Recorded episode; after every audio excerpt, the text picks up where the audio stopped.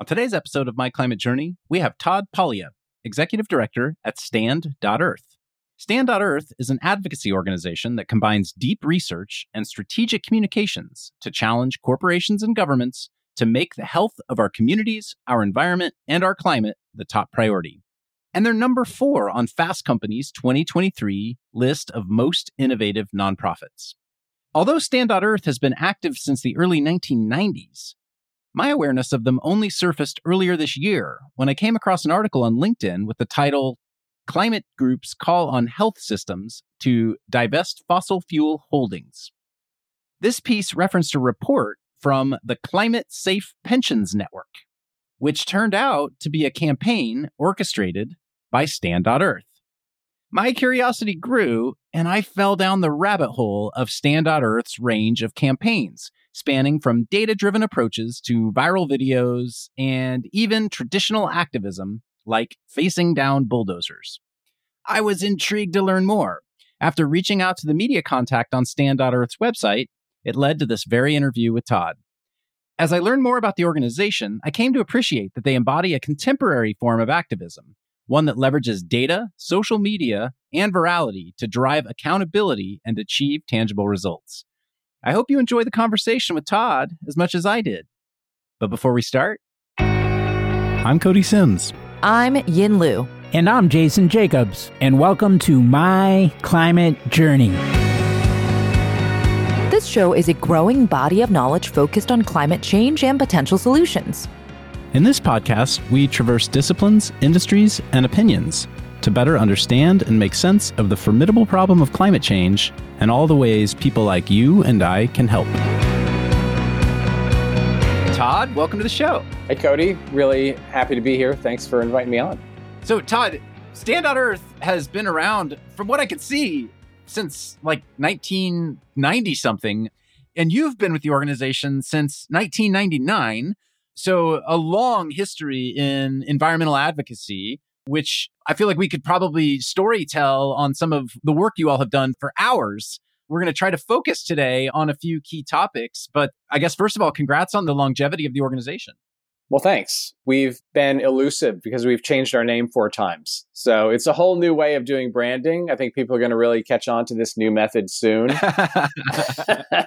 but we started very small with just a couple of people and grew and then had to and wanted to expand our mission and changed our name. And we're now Stand.Earth. We will not change our name again. We, we can basically do anything under the sun with that name. So we're good now.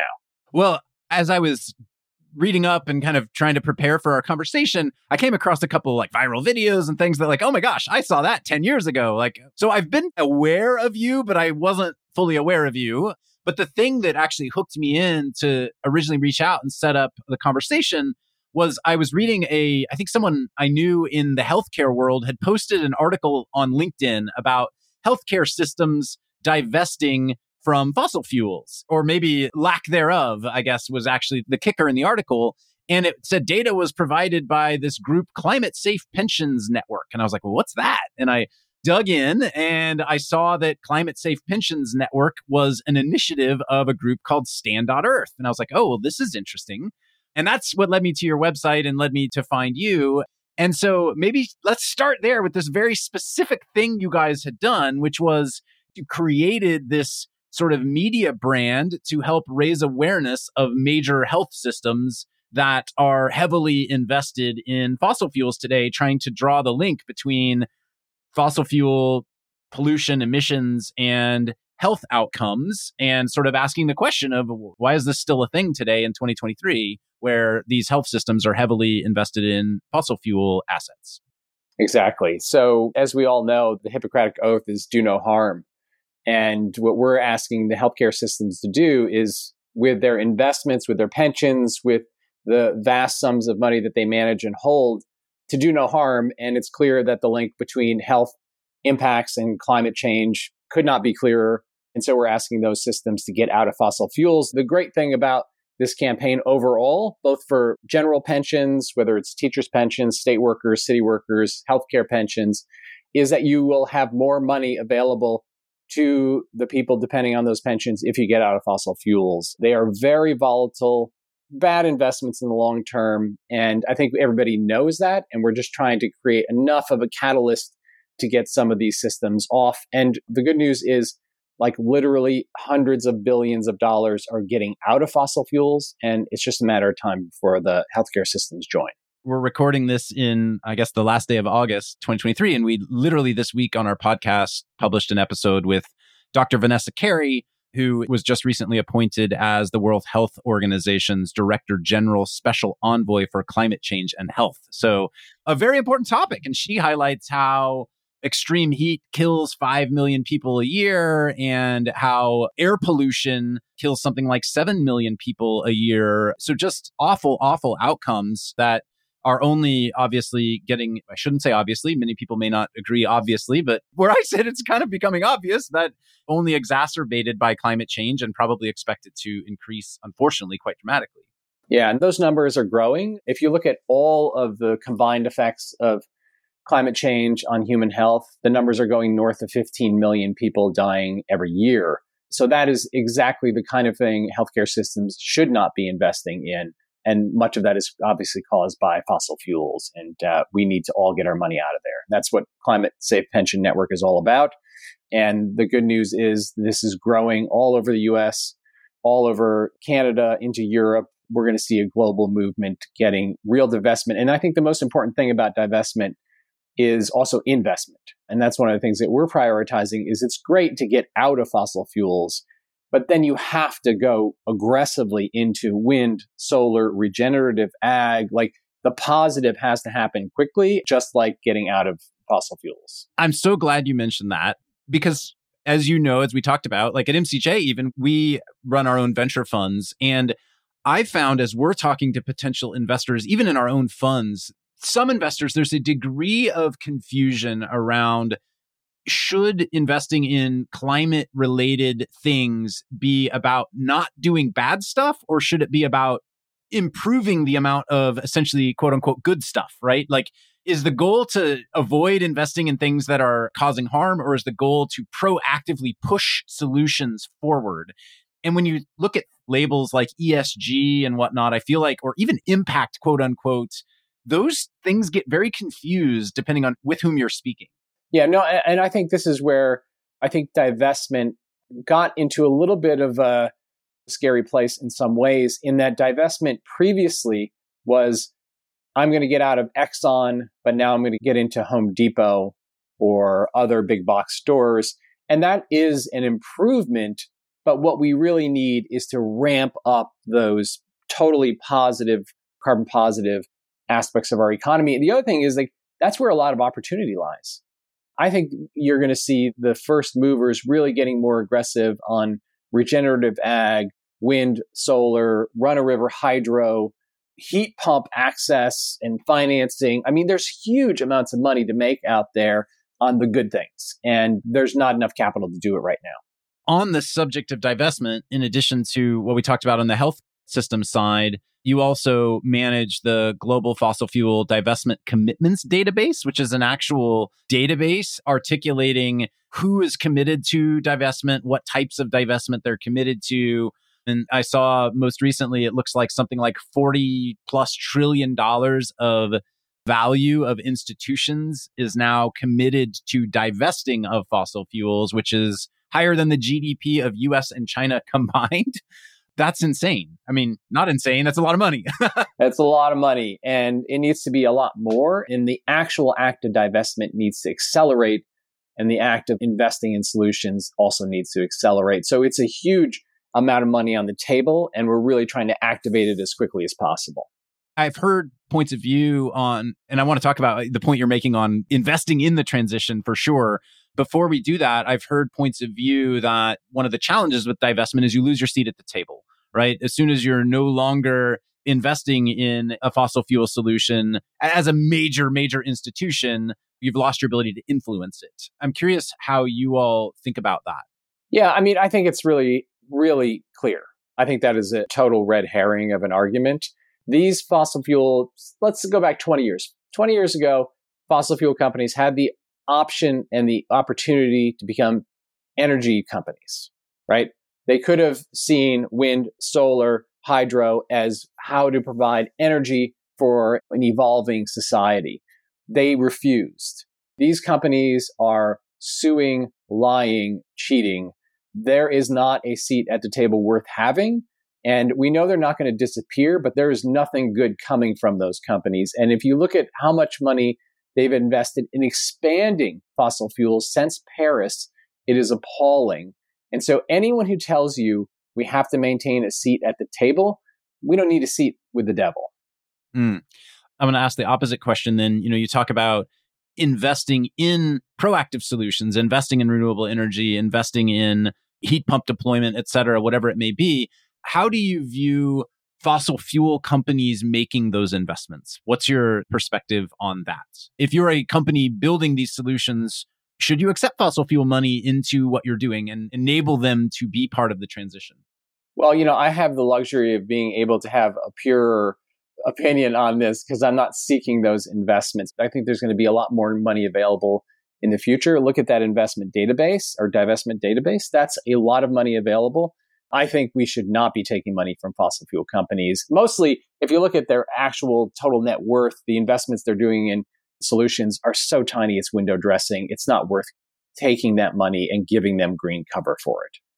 And then on the notion of you said, hey, one of the ideas with divestment is take your money away from fossil fuels, but then invest in other big box companies or whatnot. You all have now done a number of research reports sort of highlighting of these other like mega companies that are out there. Who else is actually positively committed to the transition? I saw a report where you dug into big tech brands and their supply chains. You dug into big retail and sort of their shipping footprints explain, you know, this type of work that you all do and A, how you do it and to whom you're sending it.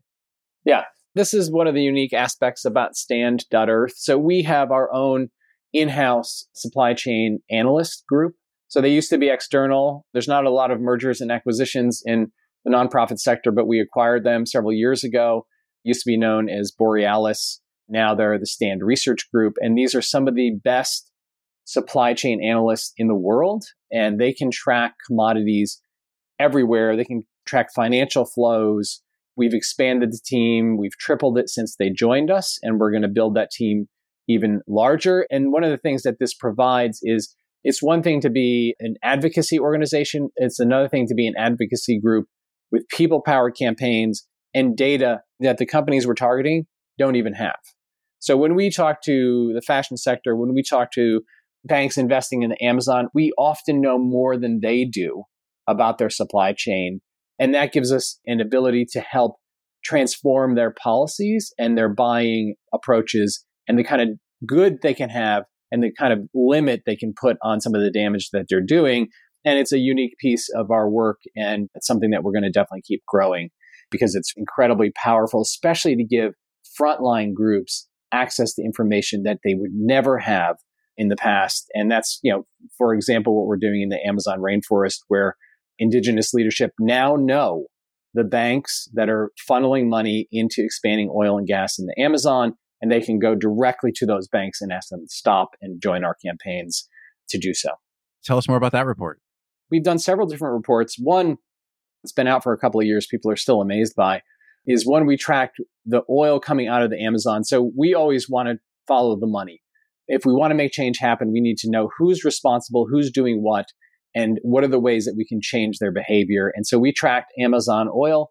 So where is it going? Who's the number one customer for Amazon oil? What that report revealed is that the state of California is the number one buyer of Amazon oil. And the other thing about it that is really interesting is that as California decreases its internal use of oil because of electrification, public transit, and other things, the refineries in California are buying just as much Amazon oil because they're exporting it. So that's a kind of gnarly problem to solve. We've been meeting with the Newsom administration for the last year. There's a bunch of proposals that we've made to have the state begin to ramp down its use of Amazon oil. And the first step, I think, is going to be beginning to take some control of the refineries in California because they are going to just have a constant take from the Amazon if they are not regulated to decrease that. When you say the state of California, it's the actual state buying it, or it's private companies that operate in the state of California? It's private companies operating in the state, but the state has, through low carbon fuel standards, through a variety of health measures, they have the ability to begin to control the amount of oil refined in the state and the standards by which it's refined and the countries that it comes from. And so that's where we have to get to. And so that was one of our first extensive reports on tracking, like kind of like who's responsible for buying oil from the Amazon. The next report we did, which came out recently, is what are all the banks investing in expanding oil and gas in the Amazon? We put that report out several weeks ago, got lots of press all over the place, and we're now in conversations with many of those banks to join BNP Paribas and other banks that have agreed to no longer invest in oil and gas in the Amazon. BNP alone, that takes $13 billion per year off the table for oil and gas expansion. So that's real change. That's what we want to see accelerating in the Amazon before we get to the tipping point there. And let's talk about some of the examples of campaigns you've done in the past that have created notable outcomes. I mean, the three that I uncovered in my research, I'm sure there are many, many more that we can talk about, but there's one with Starbucks, there's one with this Victoria's Secret, there's one with Facebook that seem like these are sort of notable examples for you. Pick whichever one you want to jump into first, and let's talk about what these campaigns look like and, and what sort of outcomes you achieve. Yeah, I'm going to go back to the beginning, the very founding of Stand, because I think part of the founding story tells you a little bit about why we are what we are today. So go back 20 years to Vancouver Island, Clayoquot Sound near the town of Tofino. That's the last old growth river valley that's intact and functioning on Vancouver Island. The rest has been logged. And the founders of Stand.Earth gathered, began organizing, began putting their bodies in the way of the bulldozers. And they actually ended up exceeding every possible dream they had as far as escalating the amount of controversy, media coverage. Movie stars were coming and getting arrested. It was the biggest civil disobedience in Canadian history. A thousand people arrested. Rock stars were coming this isn't social media. This isn't data Free as content. This is like people yeah. like literally blockading trees, but with their bodies. Yes, and pre social media. So like it's word of mouth. It's organizing. It's like real forest activism in the old school methods. But here's the thing that was amazing about that chapter is, despite it becoming known as the War in the Woods, with international media attention, huge amounts of controversy, the bulldozers and logging trucks kept coming. And it was from that moment of like setback that the founders of our organization said, well, who's buying this stuff? Who's buying the wood, the paper, the pulp? Follow the money. and we had no idea. We didn't have a stand research group. We had no idea how to find that out. So letters were sent to hundreds of companies that might be buying wood, paper, or pulp. Several of them wrote back and said, We don't want to be part of destroying a rainforest. And that was the first time the logging stopped in Clayoquot Sound. It was the money, the customer saying, we don't want to be part of that. And to this day, thousand year old trees still stand in Clayoquot Sound. That whole river valley is intact. And it was the power actually of the marketplace saying, no, we don't want to be part of destroying that place. Hey everyone, I'm Yin, a partner at MCJ Collective, here to take a quick minute to tell you about our MCJ membership community, which was born out of a collective thirst for peer to peer learning and doing that goes beyond just listening to the podcast. We started in 2019 and have grown to thousands of members globally. Each week, we're inspired by people who join with different backgrounds and points of view. What we all share is a deep curiosity to learn and a bias to action around ways to accelerate solutions to climate change. Some awesome initiatives have come out of the community. A number of founding teams have met, several nonprofits have been established, and a bunch of hiring has been done. Many early stage investments have been made, as well as ongoing events and programming, like monthly Women in Climate meetups idea jam sessions for early stage founders, climate book club, art workshops, and more. Whether you've been in the climate space for a while or just embarking on your journey, having a community to support you is important. If you want to learn more, head over to mcjcollective.com and click on the members tab at the top. Thanks and enjoy the rest of the show. I'm going to give some benefit of the doubt to some extent, where I'm going to guess the CEOs of some of these companies, like they had no idea where their supply chain was coming from for these products. No, and this was when there were no environmental people at companies. When we were reaching out to these companies, we were either sent to the communications department or the lawyers. They had no idea. Everything they bought was based on price, quantity, quality. That's it. Origin was not a factor.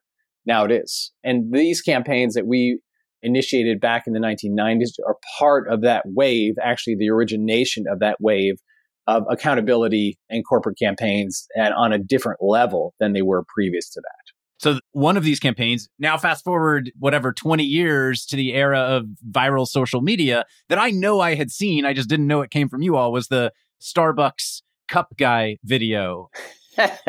Maybe share a little bit more about that one. And obviously that's a big evolution of Stand.Earth strategy to get to that point. But to some extent, it's kind of this, you know, you're still seeking the same kinds of outcomes. Yeah. So the Starbucks campaign was a really fun effort. So Starbucks had made a lot of promises about their cups. It's their number one environmental impact, huge amount of forest impact, climate impact. And they had made a lot of promises 15 years ago that they just never fulfilled. That they were going to increase the recycled content of the cups. They're going to make them recyclable. They were going to start using real cups in their stores, reusable cups. And, you know, we kept looking at this and year after year after year, they just didn't do anything. And so finally we were like, all right, we're going to take them on. One of the biggest brands in the world.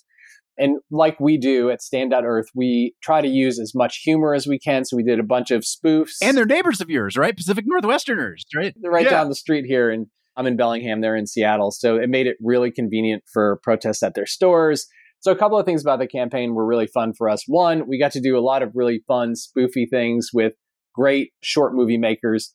We also created this entity that became a sort of character in Seattle called the Cup Monster. It was made, Jim Ace, our actions coordinator, made this giant, huge, charismatic, amazing cup monster out of thousands of used cups and it would follow the Starbucks executives around Seattle. It became like you would turn on the radio and NPR would say, Hey, the Cup Monster was down at so and so field today. And it really bothered them. And the reason that it bothered them is we were getting to their employees. Their employees want more than a paycheck. They want to see their values reflected in what the company is doing. And one of the turning points was we served the employees Starbucks coffee in cups that could be recycled at the headquarters and the best thing Starbucks did is started fighting us and trying to take away the materials from the employees that we were handing to the employees, which then made sure that like everybody in the building got the materials. And then they made a bunch of commitments. Part of that is that COVID got in the way of implementing a bunch of this, but they are now moving forward. More and more of their cups are recyclable. More recycled content are in the cups and they're piloting in a bunch of cities reusable cups. So they're on their way. They're not moving fast enough, but we're going to revisit them in the next year or two. I think the plastic cup for cold drink footprint needs to probably be the next target. Yeah, no doubt. They really don't want another campaign, but it might have to happen. And then Victoria's Secret, similar viral campaign. Yeah, so Victoria's Secret, that was also a really fun campaign and just a great story as far as the evolution of that company and that catalog. So we took them on again. We're kind of David and Goliath. At that point, we were like 12 people and they were like this giant company. We took them on because they were putting out a million catalogs per day made from totally unsustainable forest products, mostly in the boreal, some towards the coast of British Columbia, and took them on. We actually did probably the best ad we've ever done. We got on Craigslist a model to pose as a Victoria's Secret model holding a chainsaw. We labeled it Victoria's Dirty Secret, did a full page ad in the New York Times, only the West Coast edition, which back then was like $10,000. So the entire thing cost us $10,000. We generated millions of dollars of media, got on the Today Show, and then ended up organizing all over the country. People, it turns out, if you are organizing college kids to protest companies and they get a chance to take most of their clothes off, they're really into it. People like went crazy organizing protests at Victoria's Secrets they ended up making a huge commitment, canceling a $40 million contract with a totally unsustainable logging company in Canada. They helped protect, they actually lobbied with us for the protection of the Great Bear Rainforest in British Columbia, the inland temperate rainforest area also in British Columbia. They moved their catalogs to recycled paper. And actually, over time, they've evolved to the point where the catalog went fully certified paper, recycled paper, and now it's gone. Like you can request one, but there's no more million catalogs a day. They don't just show up in your mailbox. Yeah. What I love about that campaign is it was a great meeting of a good campaign run really well and a company that saw it could change. Like that's the magical combination. Sometimes you're like, you have these knockdown drag out fights and the company grudgingly changes. With Victoria's Secret, we really had a team there that saw that they could really change the course of the company. And, you know, they spent $50 million a year way back then on paper. And they just saw, hey, we can actually move towards something way more sustainable and more cost effective. And they did. So it almost helped them to think differently and approach it differently. And they actually found that it was probably beneficial to their business to have done so. Absolutely. It was a win win. Really interesting mix of some campaigns that are, I would call them heavy media campaigns where you're creating assets, you're employing a creative storytelling format, and some that are heavy data campaigns where you're going in and doing the research. Those are both really hard things to be good at. And we haven't really talked a lot about, we talked, I guess, a bit about your data campaigns at the beginning with the health systems and the divestment database, but some of the other work you've done in that regard around supply chain analysis and whatnot how do you balance these two things as an organization? well, seriously, like I've been saying this for years, we could be a TV show. The crazy stuff that we do on a daily basis, the number of threats and attacks we've been through. We've been sued, and I've been sued personally for $300 million by a giant logging company. We actually had the government of Canada raid our offices in Vancouver, British Columbia. We've been labeled as an enemy of the state in multiple countries. We still feel like a startup 20 something years later. And we have people who are like incredibly creative and want to be out in the world doing things like the cup monster. And we had a big campaign against 3M years ago for not using recycled paper. We hung the largest post it note in the world with a to do list for 3M off an iconic bridge near their headquarters. So, like those kind of creative aspects, but we also have people who are just data crazy. They just love spreadsheets. And because we've been expanding so quickly, we've tripled in the last four years. We've been able to really bring in some of the best people in the business and keeping those sort of like data hounds focused and creating the space for honestly, sometimes for failure for our creative actions, comms people to be experimenting and playing with things that are way out there, very far away from spreadsheets. And we've been able to keep our culture pretty human in doing all of those things, which has been one of my favorite parts of Stand.Earth over the last several decades. The staff has tripled in the last handful of years. Is that due to an influx of funding coming into climate action? Like what's causing the growth? I think a couple of things are happening. One is there's beginning to be, and it's very late, there's beginning to be some recognition in philanthropic circles that gigantic groups that have huge budgets that move very slowly, that work with corporations are not the solution.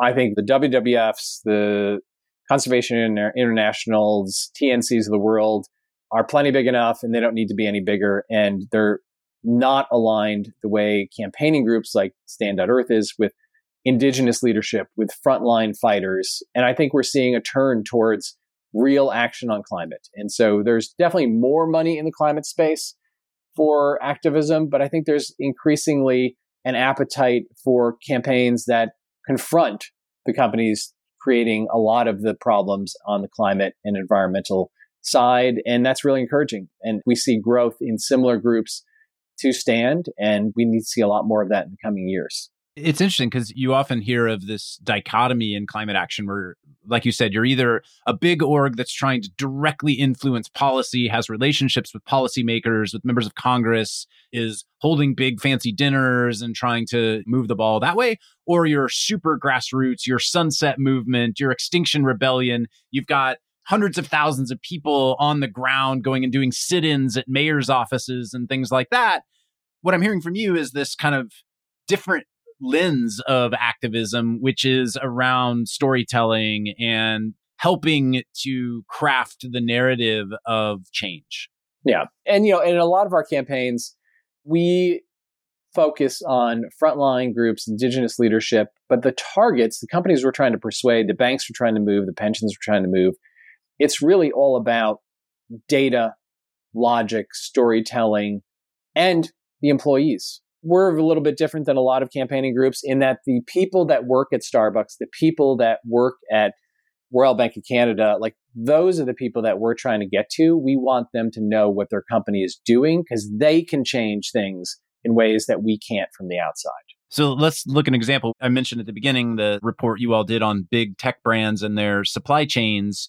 Is your general experience that when these reports come out, the employees of these companies are surprised to see where their companies rank on these lists? Hugely surprised because the narrative inside these companies is all about the amazing work they're doing all the time. I'll give you an example from a few years ago. So, one of the sectors that we took on this like six, seven years ago is the fashion sector. The fashion sector is responsible for you know somewhere between five and eight percent of global emissions of carbon. And growing rapidly, right? Growing yeah, rapidly. growing, plus toxic pollution in rivers because of dyes, all sorts of stuff. So we took on the first company back then, every company's commitments, they were to have renewable energy in their stores and headquarters. That's about 1% of their impact. All of their impact is in the factories, but nobody was taking any responsibility for it. We targeted Levi's. We just thought that they were kind of the right size. They had the right employee base. They're based in San Francisco, progressive employees, and that they were actually capable of real movement. And the brand was powerful enough to show the sector that this is real change happening if Levi's made a commitment. It took two years. They made the first commitment to take responsibility for the, all of their factories and set a climate goal based on their full carbon footprint. Every now, now every fashion company is doing the same. Our campaign continues to push those companies. But the interesting thing about the Levi's campaign is that the employees were outraged at us.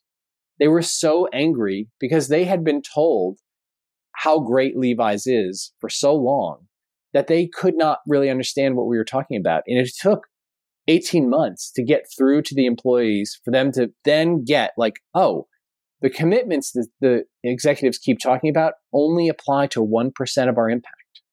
Then there's like a turning point where once you break through, then the employees are going to basically help carry the campaign to a victory. And, and that's what happens pretty much every time the tech one that I've referenced a few times, I've got the data right in front of me. And you've got Apple at the top with an, an A plus on operations decarbonization, which is what you hear all the time. These companies are making commitments to buying clean energy for their own operations. And then Apple also at the top on supply chain decarbonization with a B minus. So like doing well, room to improve. But what struck me is on the operations decarb, a lot of the big tech companies, you know, are doing fairly well. But man, then on the supply chain side, other than Apple, like literally every single one has a D or an F yeah, grade. It falls off really quick. So, to some extent, you're shining a light on the poor performers, but you're also elevating the companies that are doing well. And that I assume also gives them the ability to get more attention and awareness when they speak out about the things they're doing that hopefully creates a, a follower effect. Yeah, for sure. And the other thing that it creates is that a lot of the top most valuable employees they can move right? And so when you are a really strong player on values on climate on environment you're more attractive to the best people in your sector and they're always fighting over the best people in their sector. So now apple has an advantage and what we're making clear is even if you're really good at like your own operations but a huge amount of your footprint you're terrible at like that's a mismatch of values. And Apple is going to attract more of the top people coming out of the top schools, as well as the people at Google and other companies, because they're like, my values are matched over there. I want to work at that place. And that's why the employees are so important in every campaign. I mean, I noticed shipping decarbonization as well. You basically show that IKEA is actually doing quite well of all the big retail brands. And then on the shipping side, it looked like Maersk was doing relatively well. And then it just kind of fell off a cliff on both sides as well there. Yeah. This is going to be a longer term effort by us and other groups, but we need to line up a lot more money, meaning like the fashion sector, which we're already working on, the IT sector, the furniture sector, the big shippers that are the customers of Maersk have to start drawing the line with Maersk and Evergreen and all the big shippers and say, no, decarb has to happen now. And the great thing about the shipping sector is they're so far behind, their head in a certain way. If you just slow down the ships, do advanced hull coatings and clean the props more frequently, you can cut the emissions by half. It's amazing. Like it's a logistical thing that needs to be solved then, but the solutions are there and that gives space for us to get to truly decarbonized shipping. And so part of what you all are then trying to do is not only create the data, but then highlight the solutions, not just so the companies who honestly probably already know the solutions actually do them, but it creates more pressure on them to report on their advancements on these things. Yeah. Part of this is transparency, and transparency is becoming more and more important, and it's becoming a more powerful tool for us, not just in the supply chain sectors that you're talking about, but I'll give you another example where we're getting closer and closer to instant transparency, which is really important. So we have a long history of doing forest protection work. We just rolled out this new technology that links together satellite imagery, social media, our own comms and campaign team. So when logging happens in British Columbia, in old growth areas that the government has said should be deferred and protected. We know within hours and we send alerts and those alerts go to our people, to the government, to the media. And so we're getting to the point where previously it could take months, if not years, to know if a certain place was logged because it's so remote in areas of British Columbia, to now transparency becoming almost immediate. And as soon as we launched that new tool called Forest Eye, the government of British Columbia called us and wanted to meet. They thought tool was a little dramatic, but that's storytelling in a data based way. You cannot deny that this place was standing and now it's gone and you said you were going to protect it. And that's where campaigns are moving. And that's certainly where we're taking our work to instant transparency. What else do we need more of? Where do you see the future of action evolving into? I mean, I really feel like there's a thirst out there. One of the reasons that we're growing, both as far as our own team, but as well growing the number of people participating in our campaigns, is people really want to do something right now and a lot of times in their own location to impact change. So that's one of the other campaigns that we have that is really expanding. It's actually kind of a unique campaign in that we have more people wanting to do the work then we have people to help them figure out how to do it. And that's our Safe Cities campaign. So cities are the source of 70% of global emissions. Cities can also be a source of huge decarbonization. And the Safe Cities campaign works with cities all over the US. We now have new campaigners working in Canada. We've mapped out Europe as well. And anyone who wants to change what their city's doing, whether it's fossil fuels, banning gas stations, building electrification, wind and solar. You can go to the Safe Cities campaign and plug in. And this is what we're seeing more and more of is that people want real tangible outcomes now. And that's a huge area that is growing, and we need even more of it in the future. So, the idea there will be you'll basically allow people to kind of become local evangelists or outreach coordinators in their cities, I presume in a volunteer capacity in some way, shape, or form? Yes. And so what we do is we do the legal analysis to figure out what kind of ordinance or local regulation can accomplish the goals that they're seeking. So whether it's gas station bans, building electrification, wind and solar, we create the ordinance. We then work with the city council, the mayor, and the county council, as well as local advocates to move those policies forward. And we're getting people from all over North America volunteering and working to push their cities to go green fast. I don't know if this episode will be live by the time ours ships, but I recorded last week with Ari Matusiak, the CEO of Rewiring America. And Ari mentioned that they're creating a similar kind of local based, call it evangelism program or advocacy program for volunteers to be local points of contact to help people deal with electrification issues in their city or their town. So clearly, I think you just put your finger on a trend that we're starting to see more of. And I think it's so hopeful and encouraging that people all around the world want their local government to make the change happen and they're willing to put their time and effort and sometimes their own money into making that change happen and it's just great to see. Other ways that concerned listeners or everyday folks can get involved and help in the work you're doing? Stand.earth is our website. We're on linkedin all the social media platforms. We have people join us every day to work on the amazon to work on their own city to work on shipping. And so we have over a million people working on our campaigns and we really want that number to go up to more like 5 million in the next five years. So come on in.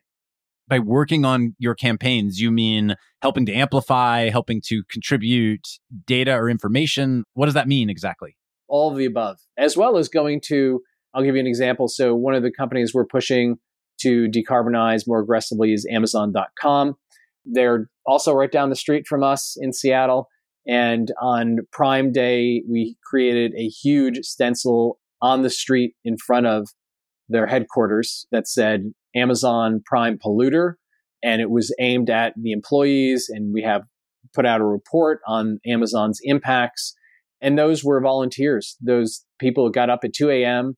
to volunteer to cl- basically close the road off in front of Amazon's headquarters, create this huge message that ended up reverberating around the world through media, social media, and elsewhere. And those are the kind of people that, if you've been working with us for a while, you can dive in that deep. If you're just looking to help move your local city council, get your foot in the water, we will do that too. But really, as deep as you want to go, you can go there with Stand.earth.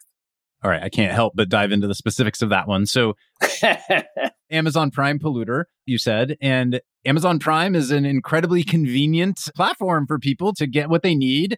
It's, in my experience, very unlikely you're going to convince individuals to stop using it.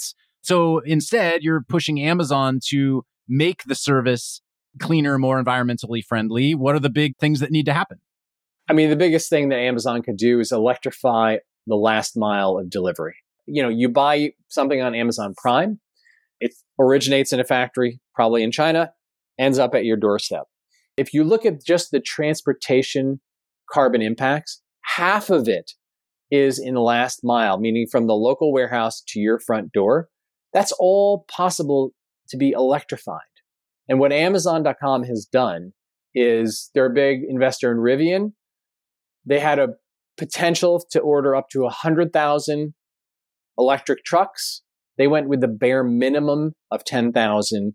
They're slowing down and we want them to accelerate. And I think the key is going to be, like I've said many times on this podcast, the employees at Amazon.com. They want that change to happen.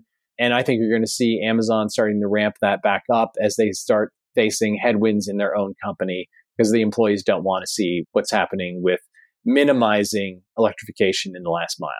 I have to ask, just for my own knowledge, what about the cardboard boxes? Is that causing issues generally in forestry? Yes. All packaging is a significant problem. Plastic packaging, the cardboard, the paperboard, it all needs to be much more sustainable. The piece that we're asking Amazon to deal with right now, though, is last mile. And I think that's the biggest priority. And the one that's so easy to solve, they're not short on cash. They can ramp up their purchase of electric vehicles. All right, Todd. Well, you've been really generous with your time, and listeners may not know this, but you're actually on vacation right now while you're you're having a conversation with us. So I'm so grateful that you've joined us. I mean, the last thing we haven't talked about is you. So you've been at Stand Earth since 1999, and then it looks like before that you worked for Ralph Nader. So I did. Maybe give yes. us a little bit about your background and what got you into this journey in the first place. My journey goes back a lot further. So I grew up in upstate New York, and my parents were kind of living the American dream. My dad was kicked out of high school, was a vacuum cleaner salesman, a pool shark, eventually kind of got back on a more traditional route working at a big utility company, and he got promoted every two years from a meter reader going into your basement to a senior vice president with 5,000 people reporting to him. But we moved every two years. And the thing that was a constant for me was the forest, right? Fishing, hunting. And that's what got me into environmental issues. And the forests have always been my home in a lot of ways. And I wanted to do something to give back. And that's how I ended up getting interested in forest protection, became a lawyer, worked for Ralph Nader. And what I found is that campaigns and the activism I was doing for Ralph moved a lot more quickly than law. And I ended up getting out of the law relatively quickly and helping start Stand.Earth. And it's been 20 something years and it's been super fun, lots of impact, and it's been a great adventure. Well, thanks obviously for the work that you are doing and the knowledge that you're now helping to share. For folks who want to follow along with your latest reports, your latest insights, what are the best places to follow Stand.Earth's work? Probably LinkedIn is one of our best places. Also, just the Stand.Earth website. There's a lot coming out almost every day on what we're up to, and we'd love to have more folks join us. Todd, thanks so much for your time. Thanks, Cody. Appreciate it. Thanks again for joining us on the My Climate Journey podcast.